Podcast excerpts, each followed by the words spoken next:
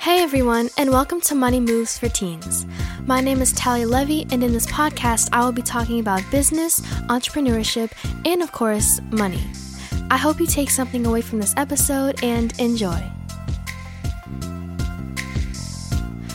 If someone told you you can make money while you sleep, would you believe them? Getting paid without actually doing something sounds really out there, but jobs that pay that way are more common than you may realize. In those situations, people are actually just receiving something called passive income. My last two episodes touched on the three types of income active, portfolio, and passive. I've already been over active and portfolio income. In this episode, I'm going to talk all about passive income. I'll go over what it is, give some examples, and explain the pros and cons. Also, if you haven't checked out my last couple episodes, be sure to listen to them after this one. Passive income is money that you're making without giving much or any effort to maintain on a daily basis. In other words, you are making passive income while you sleep. You're not trading your time for money or going by anyone else's hours. I don't know about you, but I would want to have this as soon as possible. This description may have you confused as to what kinds of jobs I'm talking about, but more jobs than you may think do fall under this category. YouTubers you watch make passive income. Podcasters you listen to make passive income.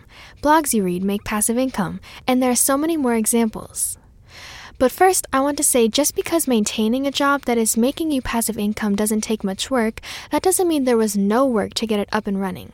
Actually, for most of these jobs, it takes lots of work because you're really starting from the ground up. But back to the examples, these are jobs where you create or invest in something initially that keeps making you money even if you never touch it again. Let's take YouTubers for example. They create a video for their channel. It took effort to script, record, produce, and so on. And let's assume they have a large audience on their channel, are pulling in thousands of viewers every video, and they insert ads in their videos. Once they upload that video, now the people watching are seeing the ads and are therefore paying that YouTuber. As long as people are watching and the ads stay up, that video will continuously make that YouTuber money. They don't have to work on that same video every day for it to keep making them money. No, they upload it once and their audience does it for them. They may choose to promote the video or make some edits, but really that is all, and it is now generating passive income for them. If a blog has lots of readers and they have ads on their page, they are making passive income. They write their piece, publish it, then they don't have to do anything else. As they sleep, people are reading, seeing the ads, and that author is getting paid. A well known way some adults will make passive income is by owning real estate, then renting out their properties to other people. They are getting cash flow every month from their residence, and all they did was purchase the property once. In this case, there is a little more maintenance needed for this job because things happen and they may need to fix a roof or install a new appliance, but the point is, they could be sleeping and still making money. There are so many ways people make passive income, and a large portion of those ways can be done by teens. I plan on dedicating a whole episode to how you can start making passive income that will probably come soon after this. I will give a couple more examples now, though, of how people make passive income. Next, most digital products will fall under this category. Ebooks, online courses, design templates, all of those and more will create passive income. The internet now makes it so easy to make money this way because your products will be online forever, and anyone that wants to buy it, whether that be a day after you release it or two years after, will still make you money.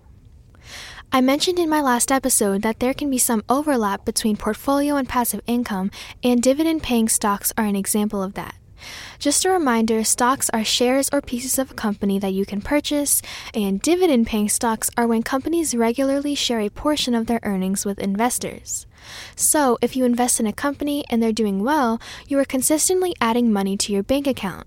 That is passive income. And my last example for now is podcasters.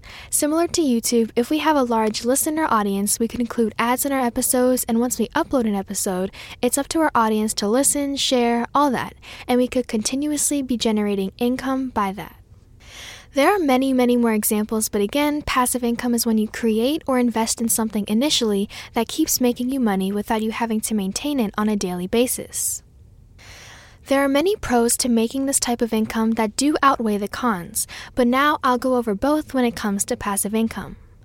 The first pro is that if for some reason you stop making money at your active income earning job, the one where you trade your time for money, you will still have new money coming in if you make passive income as well.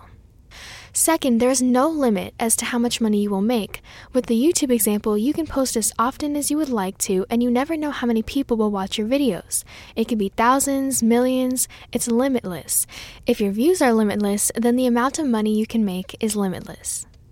Third, if you have a side hustle that's making you passive income, that's great and it could just be providing an additional source of income for you.